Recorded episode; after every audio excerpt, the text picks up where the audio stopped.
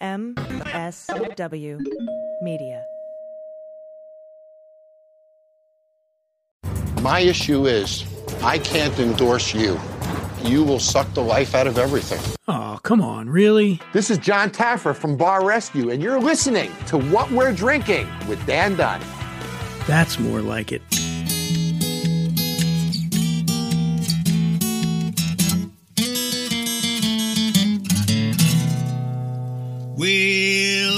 Yourself a glass, sit for a spill. It's time to have some fun. Let's do a little thinking, some picking and a drinking. But this is what we're drinking with Dan uh,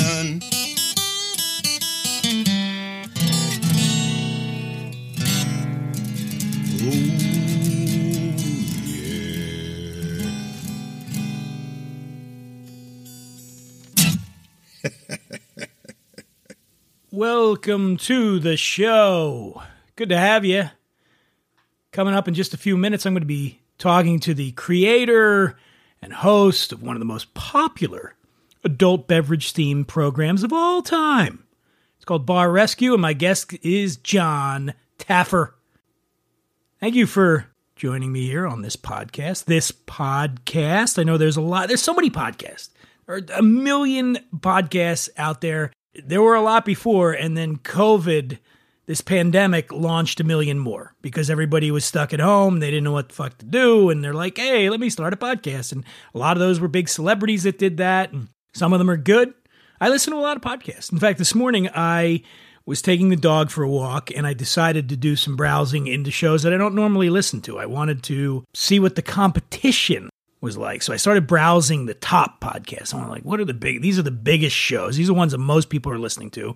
And what am, am I missing? Something? Can I get some tips, some pointers, some ideas, things I can do better? I'm always looking to do better here on what we're drinking. So one of the first shows I, I checked out was called Call Her Daddy. It's on Barstool Sports. It's hosted by a woman named Alex Cooper, not Alice Cooper, Alex Cooper. And boy, I don't know. Do I want to shit on other podcasts here? No. Okay, so it's a very popular show, like a top 10 show. And I've never, I haven't listened to any other episodes other than the one I listened to today. So I can, I'm basing this critique on that. Alex is, you know, a, a very attractive woman. I can tell from the photo. And I think that's probably why the Barstool sports crowd, that's kind of where that's a little broy, right? Barstool is very broy. And she gets on and she drops f bombs like probably every fourth word. I'm not trying to sound like uh, you know the, the language police here, but it, it can get lazy. I mean, I like I I love the word a, a properly utilized fuck is great, a adjective noun, but you gotta you gotta be a little judicious in its use. You've gotta you know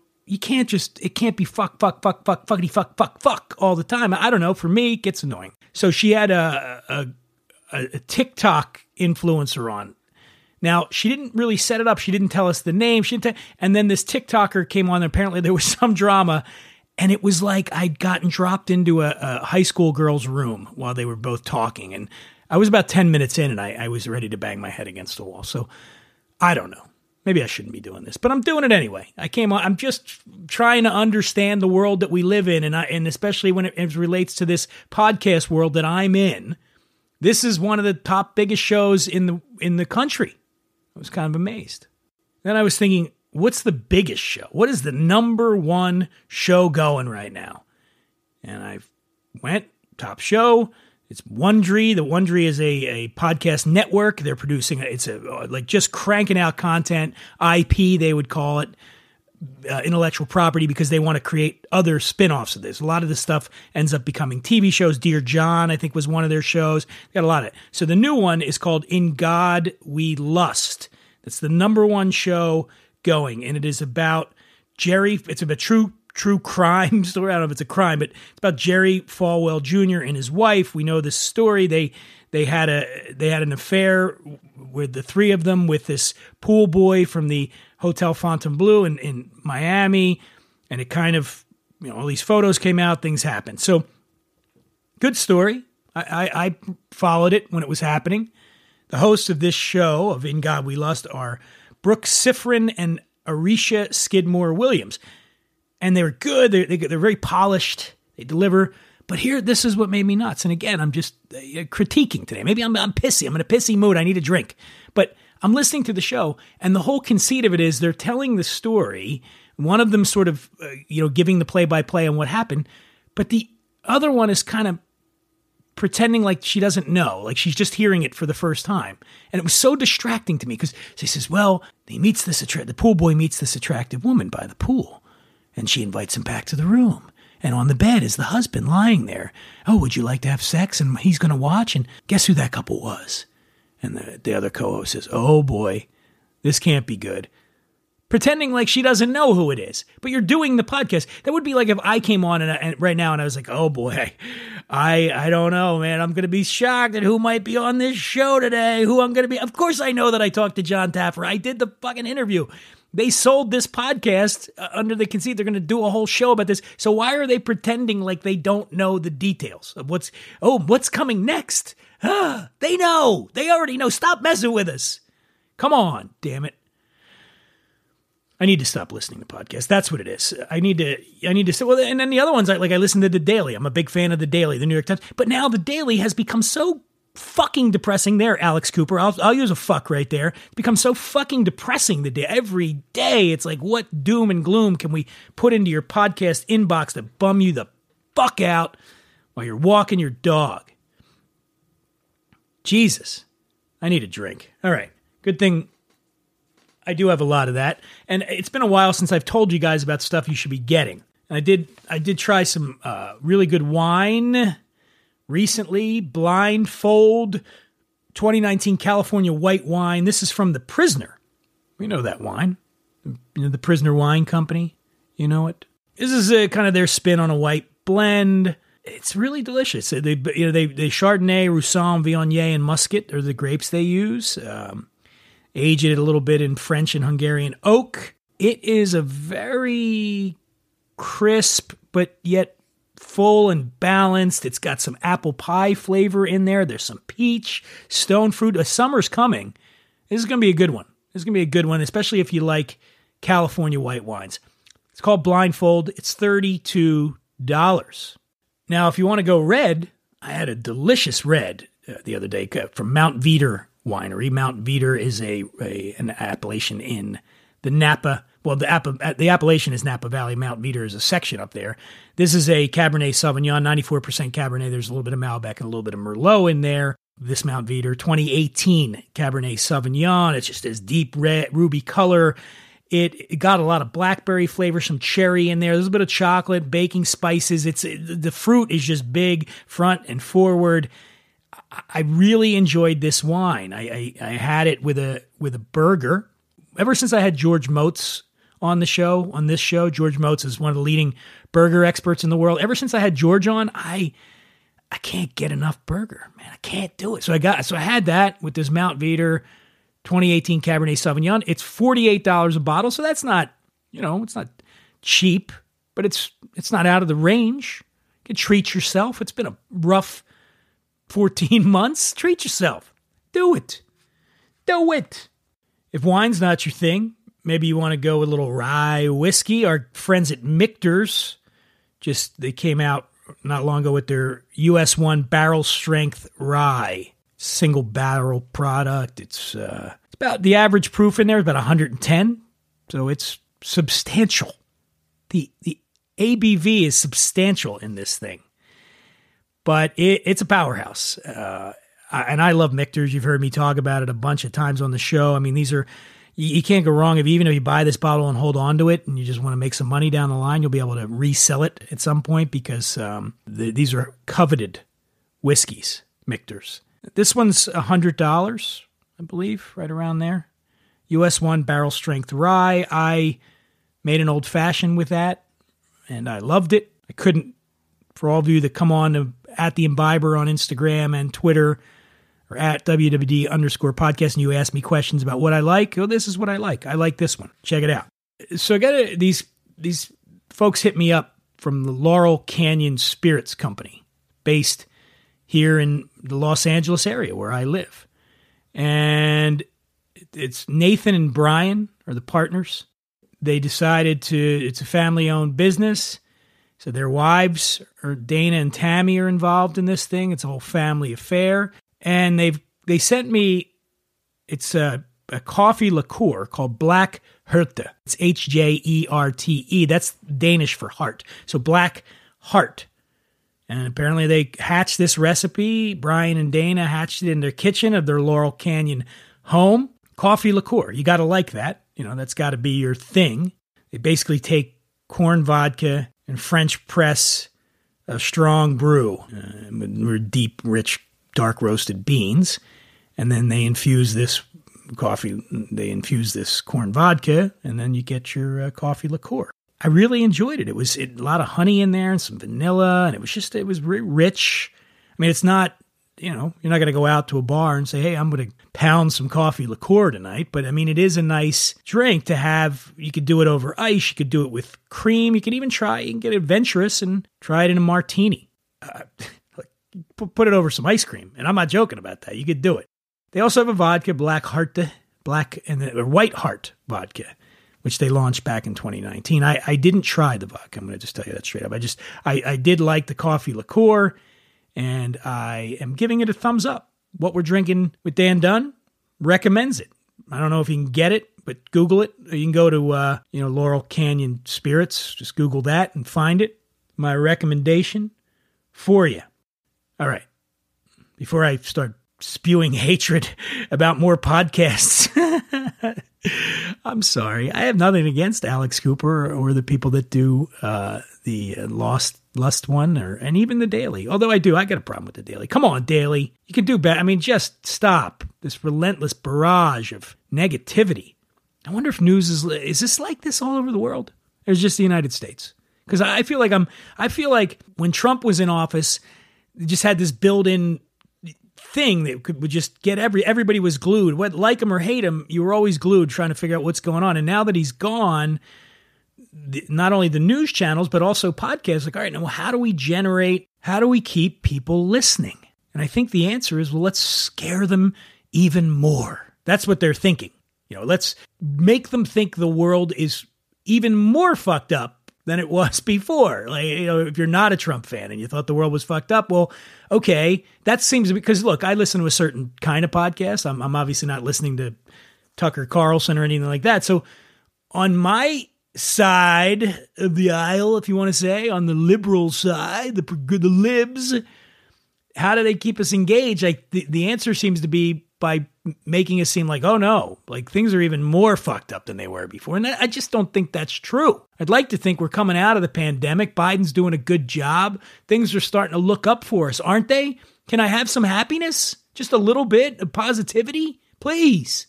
Maybe Jon Taffer will give it to me. He's a positive guy. Actually, Jon's great. He, he is, but boy, that show, and he goes crazy on, on Bar Rescue. I just love that when he starts screaming at those guys. Oh, I love it. And now, a word from one of our dream sponsors, Colt 45, circa 1986. Billy Dee Williams talks about changing times. times sure are changing. The girl called me up and asked me for a date. Says she's making the dinner reservations. Says she's coming to pick me up. Well, at least I can still say to her, how about a nice, cool, smooth Colt 45?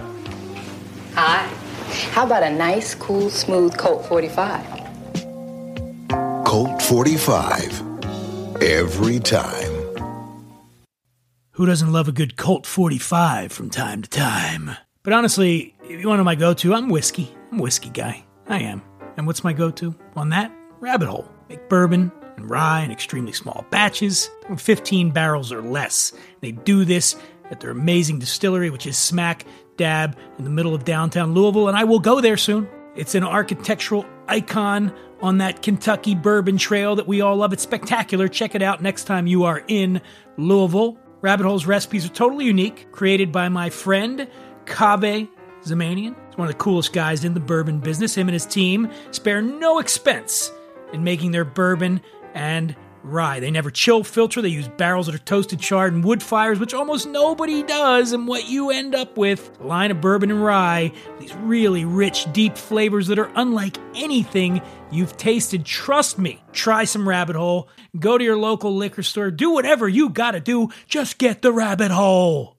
Joining me now, a gentleman whose no holds barred approach to rehabilitating bars has made him an international star is the creator, executive producer, and star of Bar Rescue. Season 8 of Bar Rescue premieres Sunday, May 2nd, 10 p.m. Eastern Time on Paramount Network. Please welcome to the show, Jon Taffer. Jon, how are you?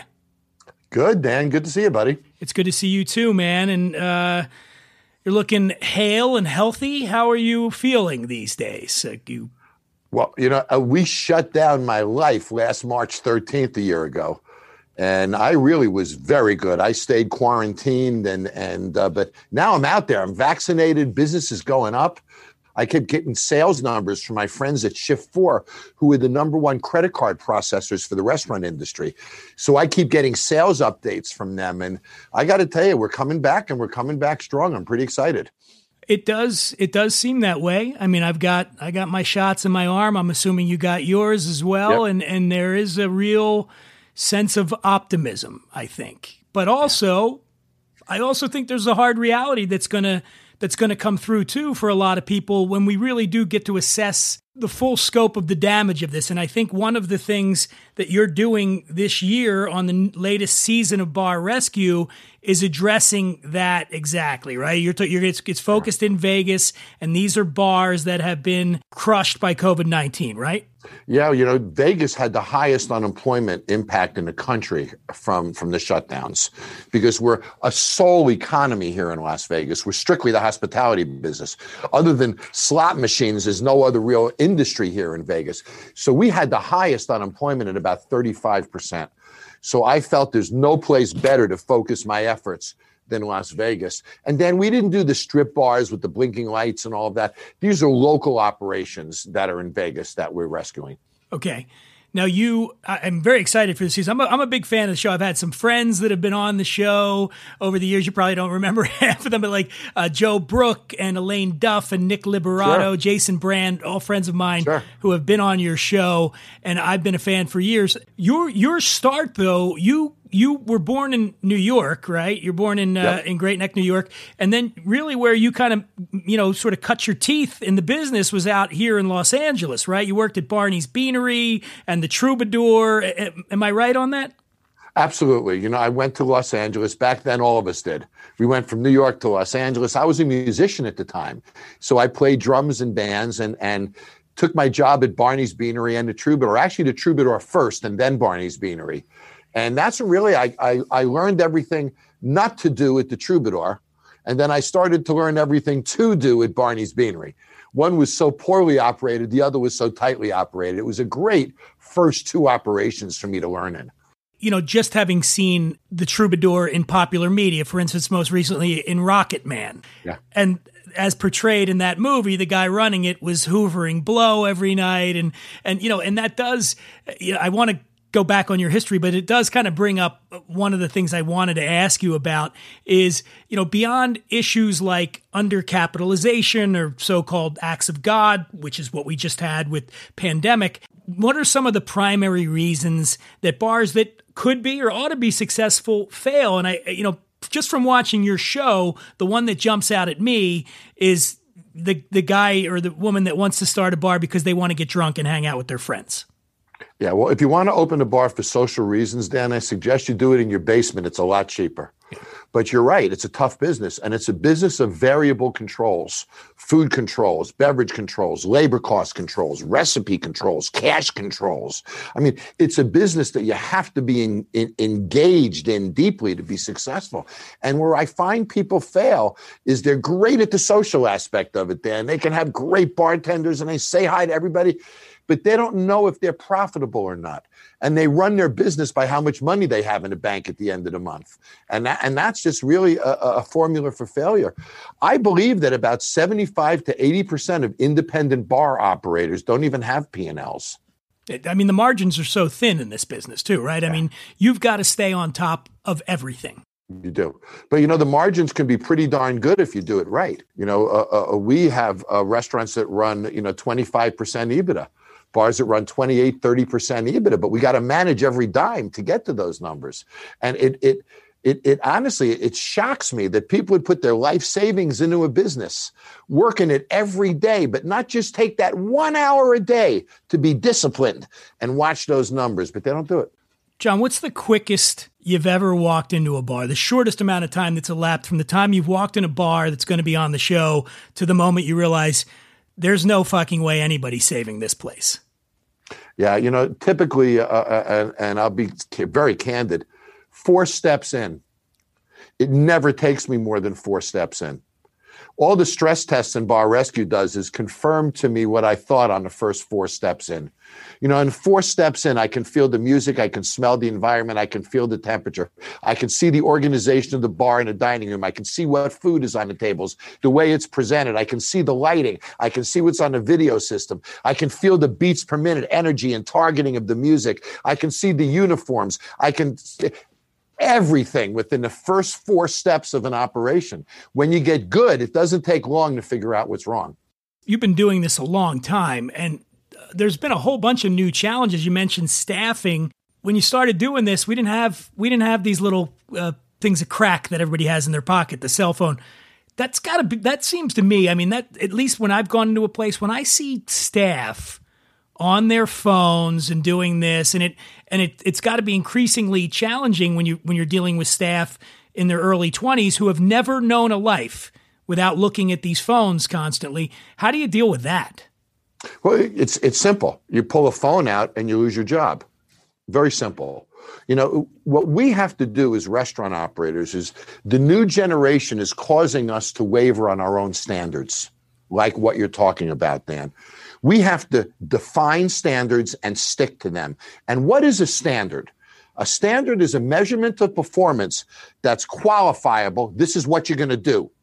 It's quantifiable. This is when you're going to do it. And it's verifiable. I'm going to make sure you do.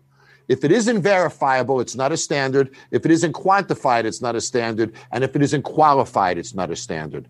And that's the breakdowns that I see happening today. We're reducing our standards to the level of employee behavior rather than elevating them to our standard of behavior. And there's a lot of factors that are impacting that. You know, Dan, I look at social media today and I look at the fact that people on social media have instant gratification. You can put a picture of yourself when you wake up in the morning looking the worst you've ever worked, looked.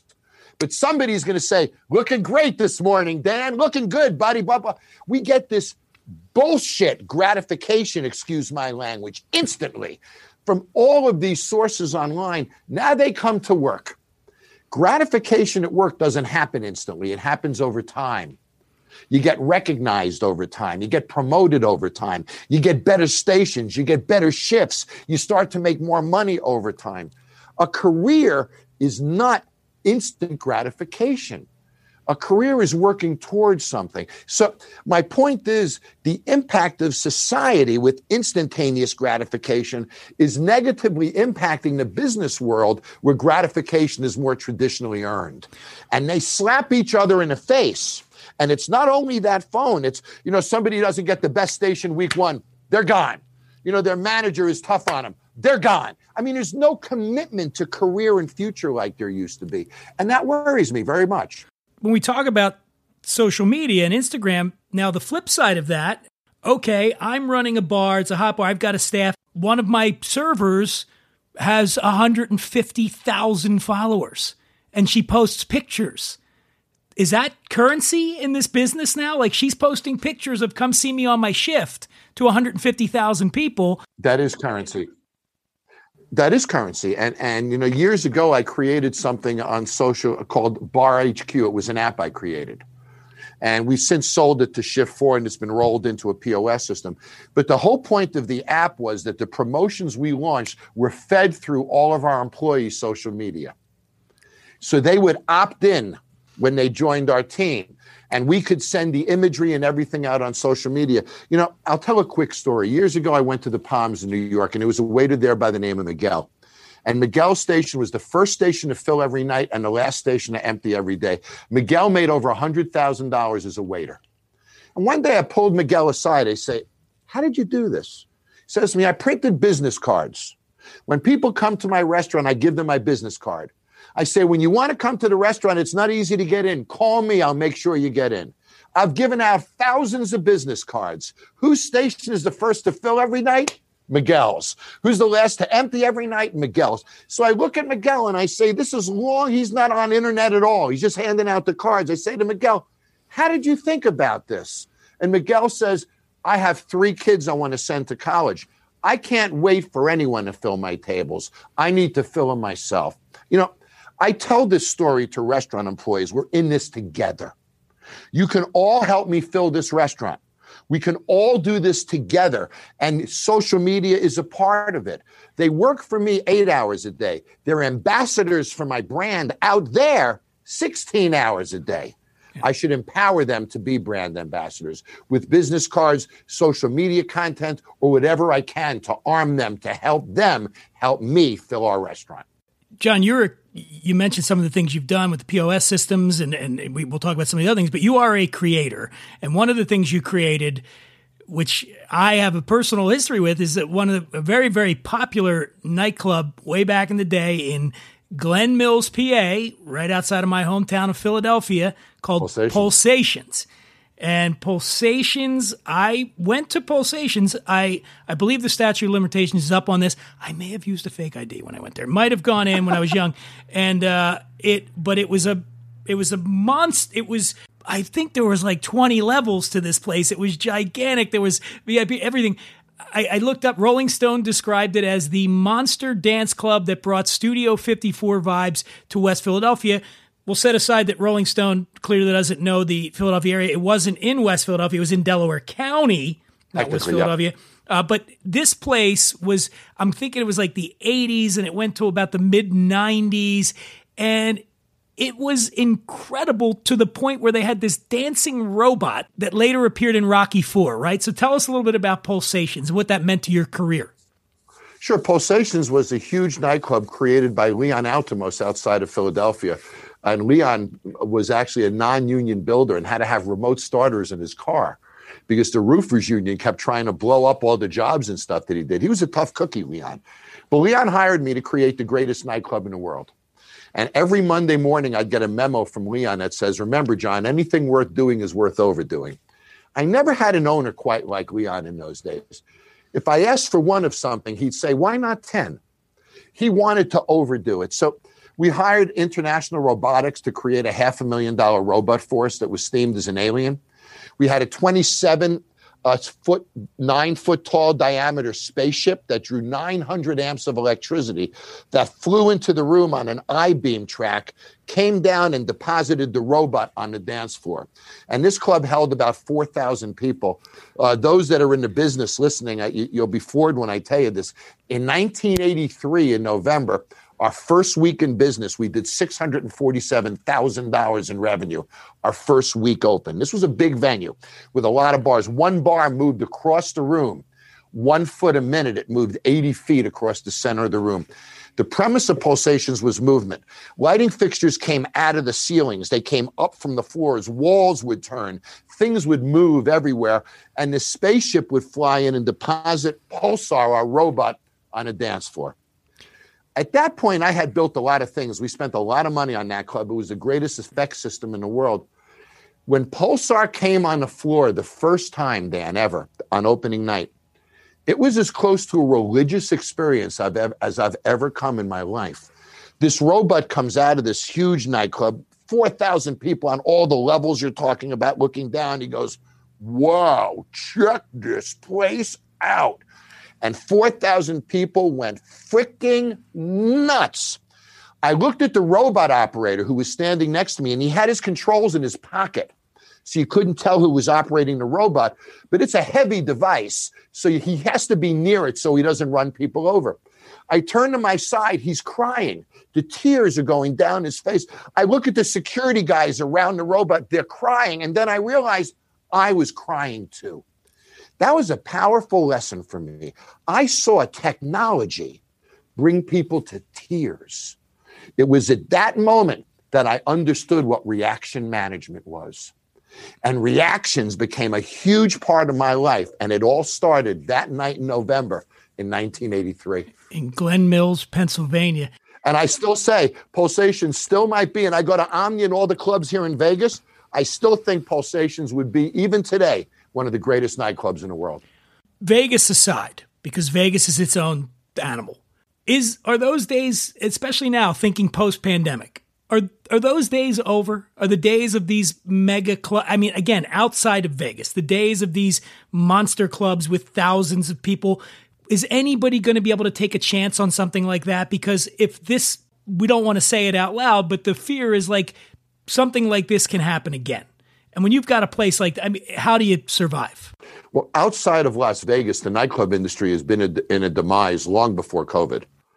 I mean, all the big European clubs have closed, all the London clubs have closed. So, you know, the, the premise, I'm going to use a, a dirty word, disco, but the premise of a large disco nightclub globally is much weaker than it's ever been. So even even COVID aside, I don't see the pendulum moving back to that for quite a while. And you know, as one who's watched the industry for years, that pendulum goes big venue, little venue, live music, recorded music, live venues, non live venues. I mean, I watch that pendulum go back and forth and back and forth. And no matter which way it goes, Dan, it always tends to swing back the other way. It might take years, but it comes back the other way. I don't see mega nightclubs coming back for a few years. I know my time when I was young in the nightclubs and things could get crazy. I gotta figure you, you seem like a tough guy too.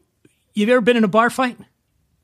Never, never, never, been touched. And I got to tell you, I'm a pretty good operator. I've always had security and stuff around me, but no, I, have never, uh, never been struck in a bar ever. Nor have I ever struck anyone in a bar. That's pretty impressive because, especially when you're in clubs like that, it's like you're gonna come across an asshole at some point, but never happened. No, well, you got to contain him before he, he, his his assholeness becomes too evident. gotcha. Uh, what would you say? I mean, you've gone all over, Jon, America especially. What are what are some of your favorite drinking towns in America? Well, when I look at great drinking towns, some will surprise you. Uh, uh, you know, I found Austin, obviously, is a great drinking town now. There's a great mixology movement in Austin. Uh, you know, I find uh, obviously New York is a great drinking town. It always will be. Boston is a great drinking town. But, you know, I'm finding that mixology is exploding all over the country. We shot in Salt Lake City. I was there. I couldn't get over the mixology uh, going on in Salt Lake City and Portland, Seattle. So, you know, I think that, that every town is becoming more of a drinking town as mixology gets more and more known. And it's also interesting, Dan, during the pandemic, mixology came home. People, mixologists did stuff online. People bought ingredients. They made drinks at home. I do them with Taffer Mixology. We do recipes online. So people have now touched mixology with their own hands. They've poured, they've made things at home. I think that the palate has grown this year. And I think we're going to see that people are going to come back out post pandemic with far more ex- uh, adventurous taste buds, if you will, because they played with these things at home this year. So I see a great future for spirits. I see a great future for flavored spirits. You know, we take a look at spirits, flavored whiskeys a year ago, people would turn their nose up. Oh, no, no, no.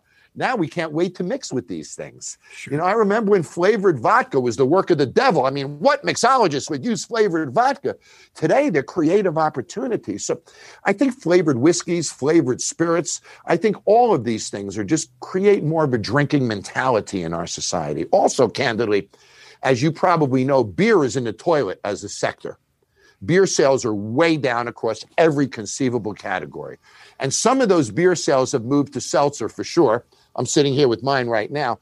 But yeah. a lot of it has moved to spirits. So spirits are vibrant, they're in a growth mode, and they're doing very, very well, which is good for the bar business. When you say, obviously, people's palates have developed over the last 13, 14 months, there seems to be this feeling, and I think it's born of hope, which it should be, is that we're going to have, you keep hearing this, it's going to be another roaring 20s. I wonder, though, do you think people are really going to be? I think people might be a little more shell shocked than you think, or are people going to come back out in force once somebody waves that flag and says, "Okay, we're good to go"? Do you think they're ba- everybody's back out, or do you think it's going to be a touch and go thing? Well, you know, I was, uh, I did six, eight billion media impressions from my home this year. Eight billion. I've been on every news channel. I sit on a board of one of the largest hospitals in America. So I've been forecasting straight out. Here's what I forecasted a year ago. I forecasted that on April 1st, things would start to change significantly. They have. I said that three things were going to happen. People were going to come back in three stages. First was the immediate phase. Those are the young people that are fearless. They're going to come out right away, COVID or not. Second, third is what I call the reserve third. They're going to watch. If things look safe, and the numbers are going in the right direction, they will start to come out. The third third is the certain third. They're not going anywhere until they're vaccinated and they know things are right. The problem is the third third has all the disposable income, Dan. So there is a demographic process that we're going to go through the next two months as this happens. Let me leave you with this premise. Okay. We're going to lose, give or take, 38% of all the restaurant seats in America as a result of this. In independent bars, we're going to lose upwards of about 42, 44% of all the seats, all the capacity. Let's assume the marketplace only comes back to 80% of what it was, but we have 38% less capacity. Boom town. Look at the bar business. Only 70% of people come back, but we have 40% less capacity. Boom town. No matter how you slice it, this is the summer of opportunity. Now, People have changed their traffic patterns. They're looking more to go. To go is not going to disappear. Curbside is not going to disappear. The consumer likes it. So don't think we're getting away from those things. We still have to market to curbside and to delivery in a restaurant business. The bar business still has to market to experience over price. But make no mistake, Brand loyalty is gone after a year. People are looking for new things. There's an opportunity to become a household brand this year, unlike ever before, and legacy brands could disappear this year.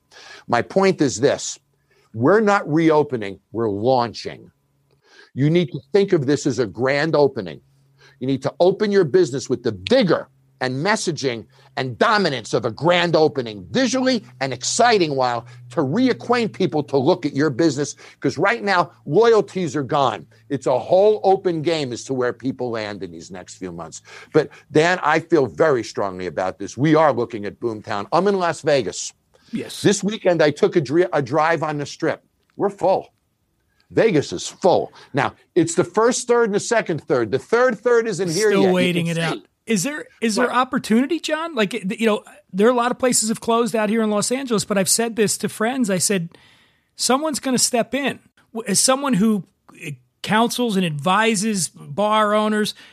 There's a lot of opportunity out there now. There's a lot of lo- you know commercial real estate available. There's a lot of locations available. What would you advise someone now who's going to step in and maybe take over an existing property and try to what would be the number one bit of advice coming out of a pandemic to to get rolling with a bar? As you know, Dan, I have my Taffer's Tavern franchise. Yeah. And we've been selling franchises like crazy the past few weeks. We just sold the 10 unit deal in Florida. Why? Because he understands that landlords are aggressive right now and there's real opportunity for inexpensive conversions. Restaurants have closed all across the country. Those restaurants have the infrastructure of kitchens, they have the infrastructure of bars, they have floor plans. You don't need to pull utilities and stuff into the space. And landlords are pretty aggressive right now. They need deals. This is the time to do a deal. I believe you can get in right. I believe you can get into conversions that you don't have to build all new kitchens and everything. And I think this is an opportunity for a renter's market to get the right landlord deals. We have a franchisee in Boston who just got a premium location at a very attractive deal. Our franchisee in Washington, I can't believe the deals they're getting out there. But landlords are in a defensive mode right now. This is the time to come in and command the right type of deals in the right type of locations. Iconic locations that you would have never imagined, Dan, are available now. You heard it here, folks. Jon Taffer is telling you get in the game.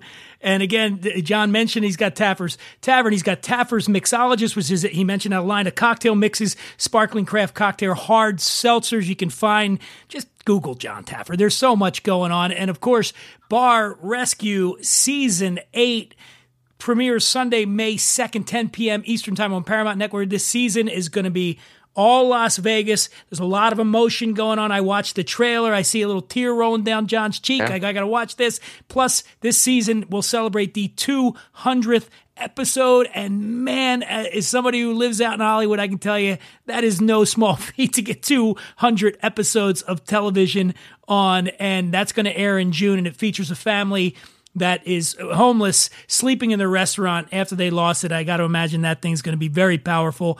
Jon Taffer, I, I love having you on, man. I'm going to be in Vegas soon, and I will be looking you up when I get there. It's a deal, buddy. We'll have a beer together. Can't wait.